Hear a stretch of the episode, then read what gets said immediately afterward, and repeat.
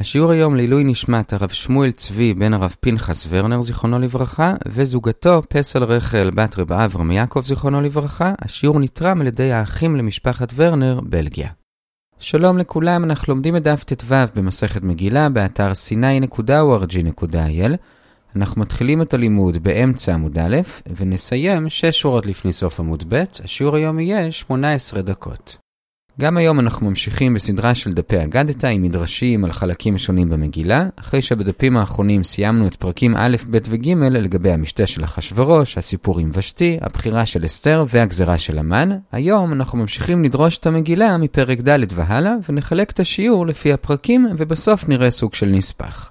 אז אנחנו מתחילים בפרק ד', נזכיר שבפרק ד' מסופר שמרדכי שומע על גזירת המן, והוא בסוף משכנע את אסתר לגשת למלך. אז קודם כל פסוק א', ומרדכי ידע את כל אשר נעשה וכולי, ויזעק זעקה גדולה ומרה. מה היה התוכן של הזעקה שלו? אז רב אומר שהוא צעק, גבה המן מאחשוורוש, ויש מפרשים שהוא בעצם רצה שהגויים ישמעו את זה, הוא רצה שהם יבינו שהמלך שלהם חלש, שהמן מצליח לשכנע אותו, ואולי זה יגרום לאיזה לחץ ציבורי, וזה יבטל את הגזרה. לעומת זאת שמואל אומר שהוא זעק כלפי שמיים, אומרים שכביכול המלך של העולם התחתון גובר על הקדוש ברוך הוא, המלך של העולם העליון, ובזה הוא בעצם סוג של מטיח דברים כלפי מעלה, הקדוש ברוך הוא, איך אתה נותן שדבר כזה יכול לקרות. ואנחנו ממשיכים הלאה, מרדכי מגיע עד לפני שער המלך בלבוש שק, ונערות אסתר מספרות לה על זה, והיא שומעת, ותתחלחל המלכה מאוד, ויש שני הסברים למה אותה חלחלה גרמה לה. רב אומר שהיא פרסה נידה מרוב חרדה, רבי ירמיה אומר שהיא הוצרכה לנקביה, ופסוק הבא, ותקרא אסתר לעתך, מסריסי המלך אשר העמיד לפניה, והיא שולחת אותו אל מרדכי. מי זה אותו התח? אז הגמרא אומרת שזה דניאל, ולמה הוא נקרא דניאל? אז יש שני הסברים הפוכים. רב אומר שהתח זה מלשון שחתכוהו מגדולתו, כלומר הוא פעם היה משנה למלך, ובימי אחשורוש הוא כבר לא היה. לעומת זאת שמואל אומר דווקא להפך, הוא עדיין היה משנה למלך והיועץ של המלך, ולכן הוא נקרא התח, שכל דברי מלכות נחתכים על פיו. והיא שולחת את התח, ובסוף הפסוק, ותצווהו על מרדכי, לדעת מה זה ועל מה זה, ורבי יצחק דורש שבזה היא בעצם שאלה את מרדכי מה הסיבה הרוחנית לגזרה, והיא אמרה אולי עם ישראל עבר על התורה ולכן נגזר עליו. ואיך זה רומז לתורה? כי לגבי לוחות הברית כתוב בשמות ל"ב לוחות כתובים משני אבריהם, מזה ומזה הם כתובים. אז לדעת מה זה ועל מה זה רומז ללוחות הברית שכתוב עליהם מזה ומזה. בכל אופן מרדכי שולח את התח לספר לה על הגזרה ולבקש ממנה לגשת אל המלך, והיא שולחת חזרה למרדכי שהיא לא יכולה, כי לא נקרא לבוא אל המלך זה 30 יום. עכשיו מי חוזר למרדכי לספר לו שהיא לא יכולה לגשת למלך? כאן לא כתוב שהתח חוזר למרדכי, אלא כתוב ויגידו למרדכי חי דברי אסתר, כלומר זה שליחים אחרים. למה לא התח? מכאן שאין משיבים על הכלכלה. כלומר, אם אדם עושה שליחות והשליחות לא הצליחה, כי הוא לא הצליח לשכנע את אסתר לגשת אל המלך, אז זה לא נכון שהוא יחזור למרדכי לומר לו שזה לא הצליח, לכן הוא שלח שליחים אחרים. אגב, בסוגריים יש מדרש אחר שהמן הרג את התח ולכן שליחים אחרים חזרו. בכל אופן, מרדכי בכל זאת משכנע את אסתר, ואסתר אומרת צריך לעשות הכנה, צריך לצום, ולכן היא אומרת בפסוק ט"ז, לך כנוס את כל היהודים וכולי, ובכן אבוא אל המלך אשר לא חדת. עכשיו, הפשט של אשר לא חדת, הכוונה היא נגד הדת של אחשורוש, כלומר נגד החוקים שלו שאסור לגשת סתם אל המלך אם היא לא נקראה. אבל רבי אבא דורש שאשר לא חדת, הכוונה היא אשר לא כדת התורה, לפי המרשה. כלומר, עד עכשיו כשהיא הייתה נבעלת למלך, זה היה באונס, ולכן אי אפשר להעניש אותה על זה, והיא גם עדיין מותרת לבעלה, למרדכי. אבל עכשיו, שאתה אומר לי לגשת אליו מרצון, וגם יכול להיות שזה יוביל לבעילה, זה כבר מרצון, ואז ממילא, כאשר עבדתי, עבדתי. יהיה לי אובדן כפול, לא רק שאין לי הורים, מעכשיו גם לא יהיה לי בעל, כי כיוון שהיא תיבהל עכשיו ברצון, אפילו שזה פיקוח נפש, בכל זאת היא תהיה אסורה עכשיו גם על בעלה, על מרדכי. ופסוק הבא, פסוק י"ז, הפסוק האחרון של הפרק, ויעבור מרדכי, ויעש ככל אשר ציוותה עליו אסתר. מה זה ויעבור מרדכי? יש כאן שני הסברים. רב אומר שהוא עבר על ההלכה שאסור להתענות ביום טוב, רש"י מסביר שההגרלה של מרדכי הייתה בי"ג ניסן, אחרי זה שלושת ימי התענית היו בי"ד, ט"ו וט"ז ניסן, כך שהוא בעצם צם ביום טוב ראשון של פסח. שמואל אומר שמה שהוא עבר זה איזושהי תעלה שהפרידה בין שני חלקי העיר, והוא היה צריך לעבור אותה בשביל לומר ליהודים שבצד השני על הצום. עד כאן פרק ד' של המגילה, ראינו שמרדכי משכנע את אסתר לגשת אל המלך, ועכשיו פרק ה', בערך בשליש התחתון של עמוד א', היא ניגשת בפועל. אז הפרק מתחיל ב "ויהי ביום השלישי, ותלבש אסתר מלכות", ואת הדרשה על זה כבר ראינו אתמול, הגמרא שואלת למה כתוב שהיא לבשה מלכות ולא כתוב שהיא לבשה בגדי מלכות, אלא דורש רבי אלעזר בשם רבי חנינא שהיא לבשה רוח הקודש, כמו שכתוב בדברי הימים, ורוח לבשה את המסאי. זו דרשה ראשונה בפרק ה'.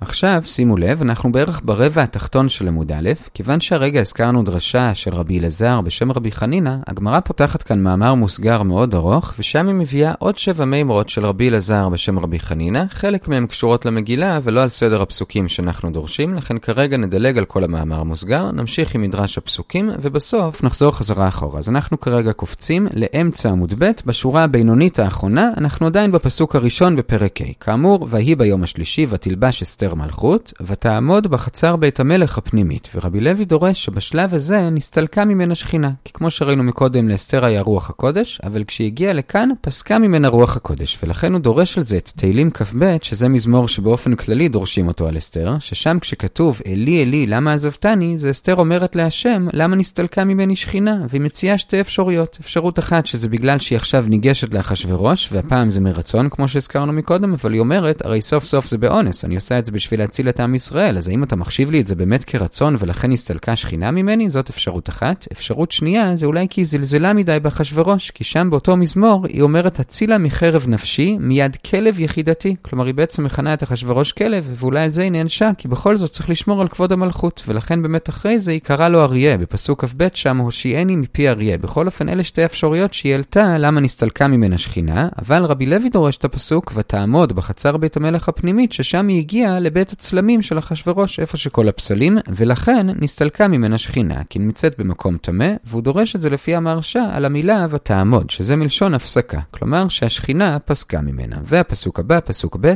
ויהי כראות המלך את אסתר המלכה עומדת בחצר, נשא חן בעיניו, ויושט המלך לאסתר את שרביט הזהב אשר בידו, ותקרב אסתר ותיגע בראש השרביט. ועל זה דורש רבי יוחנן שקרו כאן שלושה ניסים על ידי שלושה מלאכים. מלאך אחד בא והגביה את צווארה, בשביל שהיא תהיה גבוהה יותר והוא יראה אותה, או בשביל שתהיה יפה יותר בעיניו. מלאך אחר משך חוט של חסד עליה, אמרנו כבר שיש עליה חוט של חסד, אבל כנראה הוא הגביר את זה, כך שהיא תישא חן בעיניו. ומלאך אחר מתח את השרביט שיגיע עד אליה, וכך היא תוכל לגעת בראש השרביט, כי היא פחדה להתקרב. והשרביט עצמו, לפני שמתחו אותו, היה 10 אמות, והמלאך מתח את זה לפי רבי ירמיה עוד 2 אמות, שיהיה סך הכל 12 אמות. יש אומרים שסך הכל זה היה 16, יש אומרים 24, יש אומרים 60, ויש אומרים 200. ובדרך אגב, הגמרא מספרת על עוד שני דברים שבהם היה נס שמשהו התארך, וזה היד של בת פרעה, כשהיא הושיטה את ידה למשוך את התיבה מן המים, והשיניים של עוג מלך הבשן, שהוא הרים הר בשביל לזרוק על בני ישראל, ואז באו נמלים וכרסמו באמצע ההר, כך שכל ההר נפל לו על הכתפיים, והראש שלו היה תקוע באמצע ההר, ואז התארכו לו השיניים ונתקעו בתוך ההר, והוא לא יכל לזרוק. זה היה לגבי פסוק ב', הוא מושיט לה את השרביט. ופסוק ג', ויאמר לה המלך, מלך אסתר המלכה, מה בקשתך עד חצי המלכות ויינתן לך? מה זה חצי המלכות? אז יש מסבירים שהוא התכוון כפשוטו, שאם תבקשי את המלכות עצמה, אני אוכל לתת לך עד חצי. יש אומרים שהוא התכוון שאם תבקשי שאני אאשר להמשיך לבנות את בית המקדש, שבית המקדש הוא חוצץ למלכות, כלומר נמצא בחצי המלכות שלו מבחינה גיאוגרפית, את זה אני לא יוכל לתת. זה פסוק ג'. ופסוק ד', מה היא מבקשת? יבוא המלך והמן היום אל המשתה אשר עשיתי לו. עכשיו הגמרא שואלת, למה היא הזמינה גם את המן למשתה? למה פשוט לא לעשות משתה עם אחשורוש, ושם לגלות לו שהיא יהודייה ושהמן רוצה להרוג את העם שלה? אז הגמרא מביאה לגבי זה ברייתא עם עשרה הסברים, ואחרי זה עוד שני הסברים בהם רואים, ובסוף אומר אליהו הנביא לרבא בר אבוה, שהאמת היא שכל ההסברים שנראה עכשיו נכונים. מה ההסברים? אז כאמור בברייתא יש עשרה הסברים, נראה לנו ששני ההסברים הראשונים די דומים, פשוט כל אחד מביא לזה פסוק אחר, כשהעיקרון של שניהם זה שבשביל לנצח מישהו אתה צריך להכיל אותו, ודווקא בסוף על ידי זה תנצח אותו. מה הסברה בזה? אז יש כאלה שמסבירים שעל ידי זה שהיא מזמינה את המן למשתה, אז הוא מרגיש יותר טוב עם עצמו, ושמח וטוב לב, ודווקא אז הוא יותר שאנן ויותר פגיע, כמו שבאמת קרה. יש כאלה שמסבירים שהיא רצתה להתחנף לאמן בשביל שהוא ישבח אותה בפני המלך, ואז כשהיא פתאום תאשים אותו, המן כבר לא יוכל להתגונן ולומר לאחשוורוש, אל תתייחס אליה, היא לא רצינית, כי הרי לפני רגע המן עצמו מן הסתם שיבח אותה בפני אחשוורוש, מן הסתם גם יש פה משהו פסיכולוגי, שהמן עצמו מקבל פרגון מאסתר, הוא מכבד גם אותה, ולכן הוא פחות יודע איך להתגונן כשהיא מאשימה אותו בפני המלך. בכל אופן, זה הכיוון של שני הסברים הראשונים, וכאמור הם מביאים שני פסוקים שונים. רבי אליעזר מביא פסוק בתהילים, יהי שולחנם לפניהם לפח, כלומר השולחן שתגיש להם הוא יהפוך להם לפח, למוקש. רבי יהושע מביא פסוק במשלי, אם רעב שונאך אכילהו לחם, ואם צמא השקיעו מים, כי גחלים אתה חוטא על ראשו. זה שני הסברים הראשונים. ההסבר השלישי של רבי מאיר וההסבר התשיעי של רבן גמליאל גם די דומים, וזה שאסתר רצתה שהמן יהיה בסעודה בשביל שמיד בסעודה אחשורוש כבר יאמר להרוג את המן, ולמה זה דחוף כבר בסעודה? אז לפי רבי מאיר ההסבר השלישי, כי אם הוא לא היה שם, אז יכול להיות שבינתיים בשביל להציל את עצמו, המן כבר היה מארגן מרד נגד אחשורוש, לכן היה חשוב שיפגעו בו מיד. לפי ההסבר התשיעי היה חשוב שיפגעו בו מיד, לא כי המן יארגן מרד, אלא כי אחשורוש עצמו הוא מלך הפכפך, ויכול להיות שכרגע הוא רוצה להרוג את המן, אבל עד מחר בבוקר הוא כבר התחרט, ולכן היה חשוב שהמן יהיה שם בשביל שכבר באותו ערב אחשורוש יטפל בו. ההסבר הרביעי זה של רבי יהודה, שהוא אומר שאסתר חששה שאם היא לא תזמין גם את המן, אז כבר לפני הסעודה יחשדו בה שהיא יהודייה, כי יאמרו למה היא לא מזמינה את המן, אולי כי יהודייה והמן נגד היהודים, לכן היא מזמינה גם את המן, שאף אחד לא יחשוד בה. ההסברים החמישי והשביעי זה הסברים רוחניים יותר. החמישי זה שרבי נחמיה אומר שהיא לא רוצה שעם ישראל יחשוב שהם כבר מסודרים, יש להם אחות יהודייה בבית המלך והיא כבר תסדר הכל, לכן היא רצתה שיחשבו שהיא לא עוזרת להם, אולי יחשבו שאפילו בוגדת בהם בזה שהיא יושבת במשתה עם המן, וכך הם לא יסיחו דעתם מלהתפלל להשם. גם אסתר ידע שזה העיקר. וההסבר השביעי גם הוא הסבר רוחני, שהסבר אומרת לעצמה, אולי על ידי זה שאני אעשה משהו שהוא כל כך הזוי, שאני יהודייה צריכה לשבת במשתה ביחד עם המן, צורר היהודי, יהודים, אולי המצב ההזוי הזה כביכול יעורר את השם לרחם עלינו. זה ההסבר החמישי והשביעי. ההסבר השישי, השמיני והעשירי, גם הם קצת דומים, וזה שאסתר קיוותה שעל ידי זה שהמן יהיה בסעודה, זה כבר יגרום לאיזה תקלה. לאיזה סוג תקלה? אז ההסבר השישי זה רבי יוסי, הוא לא מפרט איזה תקלה, הוא רק אומר כדי שיהיה מצוי לה בכל עת, ורש"י מפרש שאולי על ידי זה היא תצליח להכשיל אותו באיזה משהו לפני המלך, כמו שבאמת קרה, שהמלך נכנס ומוצא אותו על המיטה עם אסתר. ההסבר השמיני זה רבי יהושע בן כוחה, היא רצתה שאחשורוש יחשוד שיש לה משהו עם המן, והוא יתעצבן ויהרוג את שניהם, ובעצם היא מוכנה להקריב את עצמה בשביל שהמן ייהרג, ובזה תיעצר הגזירה. וההסבר העשירי, זה רבי אליעזר המודעי, הוא גם כן אומר שהסעודה נועדה בשביל לגרום לאחשוורוש ולשרים לקנא בהמן, וכך יהיה להם יותר קל להרוג את המן. עד כאן עשרת ההסברים בברייתא. עכשיו, יש שני הסברים באמוראים, שנראה שהעיקרון שלהם דומה להסברים הראשונים בברייתא, שעל ידי זה שאסתר תגרום להמן להרגיש טוב מדי עם עצמו וגאה, אז דווקא משם תבוא המפלה שלו. הם פשוט מביאים עוד שני פסוקים לזה. פסוק אחד רבא מביא לפני שבר גאון. פסוק שני, אביי ורבא מביאים, זה פסוק מירמיהו שמדבר על המלחמה בין בלשצר מלך בבל לבין הפרסים, שזה דריווש המדי וכורש הפרסי, שבהתחלה הוא הצליח לנצח אותם, למרות שהם צרו על העיר בבל, אבל אחר כך כשהם חזרו מהקרב, אז כל האנשים שלו ישבו ושתו והשתכרו, ואז היה אירוע שבו ראו את היד שכותבת כתובת, ודניאל פירש, הכוונה היא שהוא ייהרג, ובאמת עוד באותו לילה הוא נהרג, כמו שראינו לפני כמה דפים. הפסוק הוא, בחומם אשית את משתיהם, והשכרתים, למען יעלוזו וישנו שנת עולמים ולא יקיצו נאום השם, שדווקא מתוך השכרות והסעודה, אז באה המפלה. אלה שני הסברים באמוראים, ולסיכום כאמור אליהו אומר לרבא בר אבוע שכל ההסברים נכונים. עד כאן לגבי למה אסתר הזמינה את המן לסעודה. ואנחנו עוברים עכשיו לפסוק י"א בפרק ה', זה תשע שורות לפני סוף עמוד ב'. המן חוזר הביתה, שמח וטוב לב, אבל בדרך הוא פוגש את מרדכי שלא קם ולא זע ממנו, והמן מתעצבן על מרדכי ומגיע הביתה, והוא אוסף את אוהביו ואת זרש אשתו, ואז הוא מספר להם מה קורה. ויספר להם המן את כבוד עושרו ורוב בניו, והגמרא מסבירה שהמילה רוב בניו מלמדת שהיו יותר מעשרה בנים שאנחנו מכירים. כמה יותר? אז יש כאן שלוש דעות. רב אומר שסך הכל היו לו שלושים בנים, עשרה מהם ניצלו, זה עשרה שאנחנו מכירים, עשרה אחרים פשוט מתו, ועשרה אחרים שרדו את כל הסיפור הזה, והם הפכו להיות עניים שמחזרים על הפתחים, זה דעה ראשונה. דעה שנייה זה שהם סך הכל היו 90, כלומר לא עשרה היו מחזרים על הפתחים, אלא 70, ודעה שלישית זה שהיו סך הכל 208, שזה גימטריה של ורוב. ורוב זה ו' ר' ב', גימטריה 208. זה הבנים של המן, וכאמור מספר למשפחה שלו את כל הגדולה, אבל הוא מסתייג ואומר, וכל זה איננו שווה לי, בכל עת אשר אני רואה את מרדכי היהודי היהודי יושב בשער המלך. ולגבי הפסוק הזה הגמרא מביאה גם דרשה, אבל לא כאן איפה שאנחנו לקראת סוף עמוד ב',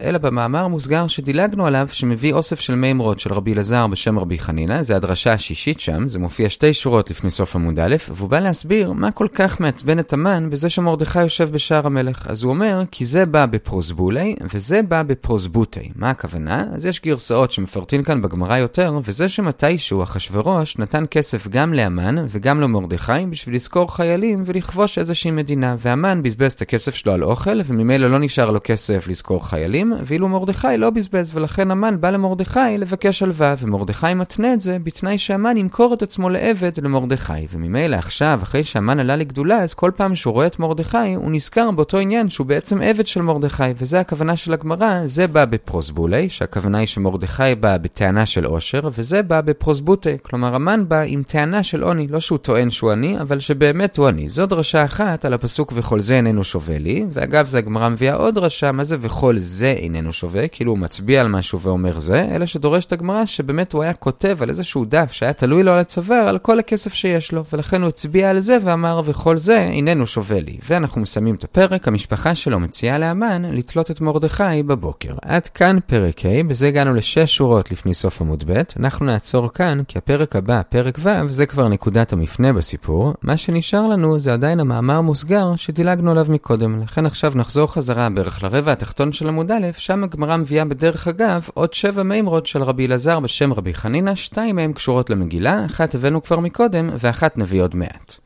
המימרה הראשונה, לעולם אל תהי ברכת אדיוט קלה בעיניך, והוא מוכיח את זה מדוד שברך אותו הרבנה היבוסי, ומדניאל שברך אותו דריווש, והברכות התקיימו. מימרה שנייה, באותו כיוון, שגם אל תהי קללת אדיוט קלה בעיניך, שהרי אבימלך קילל את שרה, כשהוא אמר לה הנה לך כסות עיניים, ובבבא קמא מפרשים שהכוונה היא שהוא קילל אותה שיהיו לה צאצאים עיוורים, כי כיוון שהיא כיסתה ממנו שהיא נשואה, אז הוא מקלל אותה שיהיו לה צאצאים שיהיו מכוסים, שלא יראו, ובאמת יצחק היה עיוור כשהוא הזדקן. ומימרה שלישית, שבניגוד לבשר ודם שהוא קודם כל צריך כלי קיבול, ולתוך זה הוא יכול לשפוך מים, הקדוש ברוך הוא, קודם כל יש לו מים בשמיים, ואחר כך הוא מביא עננים ושם לתוכם את אותם מים, כמו שכתוב בירמיהו, לכל טיטו המון מים בשמיים, ואחרי זה, ויעלה נשיאים, כלומר עננים, מקצה הארץ. ומימרה רביעית, שכן קשורה למגילה, הוא לומד שכל האומר דבר בשם אומרו, מביא גאולה לעולם, כמו שאסתר אמרה בשם מרדכי על בגתן ותרש. ומימרה חמישית, צדיק אבד, לדורו אבד. כלומר, הצדיק עצמו כשהוא מת, לא קורה לו כלום, הוא זוכה לחיי העולם הבא. מי שמפסיד מזה זה הדור שלו. כמו שאם מרגלית הולכת לאיבוד, אז המרגלית עצמה עדיין מרגלית. מי שמפסיד מזה זה רק הבעלים שלה, שעכשיו אינו מרגלית. והגענו לשתי שורות לפני סוף עמוד א', את המימרה השישית לגבי זה שהמן אומר וכל זה איננו שווה לי, כבר ראינו מקודם על סדר הפסוקים, לכן אנחנו קופצים לשורה השישית בעמוד ב', למימרה השביעית והאחרונה במאמר המוסגר, זה שרבי אלעזר דורש שלושה פסוקים מישעיהו פרק כ"ח. פסוק ה' שם כתוב, ביום ההוא יהיה השם צבקות לעטר צבי ולצפירת תפארה לשאר עמו. והוא מסביר שהכוונה היא שבעתיד לבוא השם יעשה עטרה של שכינה מסביב לראש של הצדיקים, והפסוקים בעצם מפרטים איזה צדיקים, לא כל צדיק. אז קודם כל זה צבי, כלומר מי שעושה צביונו של הקדוש ברוך הוא, הרצון שלו, ולצפירת תפארה, מי שציפה על התפארה של הקדוש ברוך הוא, לישועה שלו, אבל זה לא מספיק, אלא גם צריך לשאר עמו, כלומר רק צדיקים כאלה ששמו עצמם כשיריים, שלא היו חשובים ביניהם, וגם הפסוק הבא מפרט עדיין איזה צדיקים יזכו בזה, אז דבר אחד זה ולרוח משפט, זה אנשים שדנים את יצרם ויכולים לכפות על יצרם לעשות תשובה, וליושב על המשפט זה דיין שדן דין אמת לאמיתה, ולגבורה זה מי שמתגבר על יצרו, והמשך הפסוק משיבי מלחמה זה תלמידי חכמים שנושאים ונותנים במלחמתה של תורה, ומה שכתוב שם שרה זה כאלה שמשכימים ועוזבים אחרונים את בית המדרש ואת בית הכנסת, כך שהם בעצם משמשים כשוער, כלומר הם פותחים בבוקר ונועלים בערב, והפסוק הבא, פסוק ז', זה בא להסביר למה הצדיקים האחרים שאין להם את כל המידות האלה לא יזכו למה שאמרנו, שהשם יעשה להם עטרה של שכינה על ראשם, כי הם ביין שגו ושיכר תהו. כלומר, למרות שהם צדיקים ועושים מעשים טובים, בכל זאת הם הולכים אחרי יצרם, ולכן נקרא להם מה שכתוב בסוף הפסוק, פקו פליליה. פליליה זה מלשון פלילים, כלומר דין, פקו זה גיהנום. כלומר, הם יזכו לגיהנום. עד כאן הדרשה השביעית והאחרונה במאמר המוסגר של רבי אלעזר בשם רבי חנינא, בזה הגענו בערך לאמצע עמוד ב', מכאן כבר ראינו עד הסוף, לכן נעצור כאן, נחזור על מה שראינו. המשכנו היום לדרוש פסוקים שונים במגילה, התחלנו בפרק ד', דיברנו על הזעקה של מרדכי, על זה שגבה המן מאחשורוש, או שכביכול המלך של התחתונים, כלומר אחשורוש, גבר על המלך של העליונים, ותתחלחה למלכה זה שהיא פרסה נידה, או שהייתה צריכה לנקביה, התח זה דניאל, או כי חתכו מגדולתו, או להפך, כי כל דברי המלכות נחתכים על פיו. בפסוק מה זה ועל מה זה, היא שואלת את מרדכי אולי כי הם עברו על התורה, התח לא חוזר לומר למרדכי שהיא לא יכולה ללכת לאחשורוש, אלא שליח אחר, היא אומרת משפט, הכוונה היא שעכשיו היא תיאסר על בעלה, מרדכי, כי בא אליו מרצון, ו- ויעבור מרדכי, או שהוא עבר להלכה לא להתענות ביום טוב, או שהוא עבר את התעלה לצד השני בשביל לספר להם על הצום. בפרק ה' למדנו ש"ותלבש אסתר מלכות שלבשתה רוח הקודש", אבל אותה רוח הקודש נעלמה לה כשהיא נכנסה לחצר בית המלך הפנימית, היא חשבה שזה כי הולכת לחטוא עם אחשורוש מרצון ולא באונס, או כי קרא לאחשורוש כלב, אבל האמת היא שנכנסה לבית הצלמים של אחשורוש, כשנכנסה מלאך אחד הגביה את צווארה, מלאך אחד משך עליה חוט של חסד, ומלאך שלישי מתח לה את השרביט, וראינו כמה דעות מה היה האורך של אותה מתיחה. כשאחשורוש אומר לה עד חצי המלכות, הכוונה היא או כפשוטו, או שהוא לא ייתן לה את בית המקדש. אחרי זה ראינו 12 הסברים למה אסתר הזמינה גם את המן, חילקנו אותם לחמש קבוצות. קבוצה אחת זה עיקרון שאם אתה רוצה לנצח מישהו, תאכיל אותו, ראינו לזה כמה פסוקים. קבוצה שנייה בשביל שאחשורוש יהרוג אותו כבר בסעודה, לפני שהוא יספיק למרוד, או לפני שאחשורוש יתחרט. קבוצה שלישית כי חששה שיחשדו שהיא אם היא לא תזמין אותו. קבוצה רביעית מתפלל או שהשם יענה להם. וקבוצה חמישית זה שהיא קיוותה שמשהו יקרה בסעודה. שהמן ייכשל כמו שבאמת קרה, או שהמלך יחשוד בהם ויהרוג את שניהם, או שהוא פשוט יקנא באמן. בכל מקרה היא קיוותה שמשהו יקרה ובאמת קרה. הסברנו מה זה ורוב בניו, שהיו לו עוד הרבה בנים חוץ מאלה שניצלו, וכל זה איננו שווה לי, הסברנו שהמן מכר את עצמו כעבד למרדכי, ובמאמר מוסגר ראינו עוד שבע מימרות של רבי אלעזר בשם רבי חנינא, אל תהי ברכת אדיוט קלה בעיניך, אל תהי קללת אדיוט קלה בעיניך, השם שם קודם את המים ורק אחרי זה את העננים, כל אומר דבר בשם אמרו ומביא גאולה לעולם, כמו אסתר, אם צדיק עבד אז רק דורו מפסיד מזה, הצדיק עצמו לא מפסיד מזה כלום, ושעתיד הקדוש ברוך הוא לעשות עטרה לראש הצדיקים, אבל רק צדיקים כאלה שעושים עצמם כשיריים. כל טוב.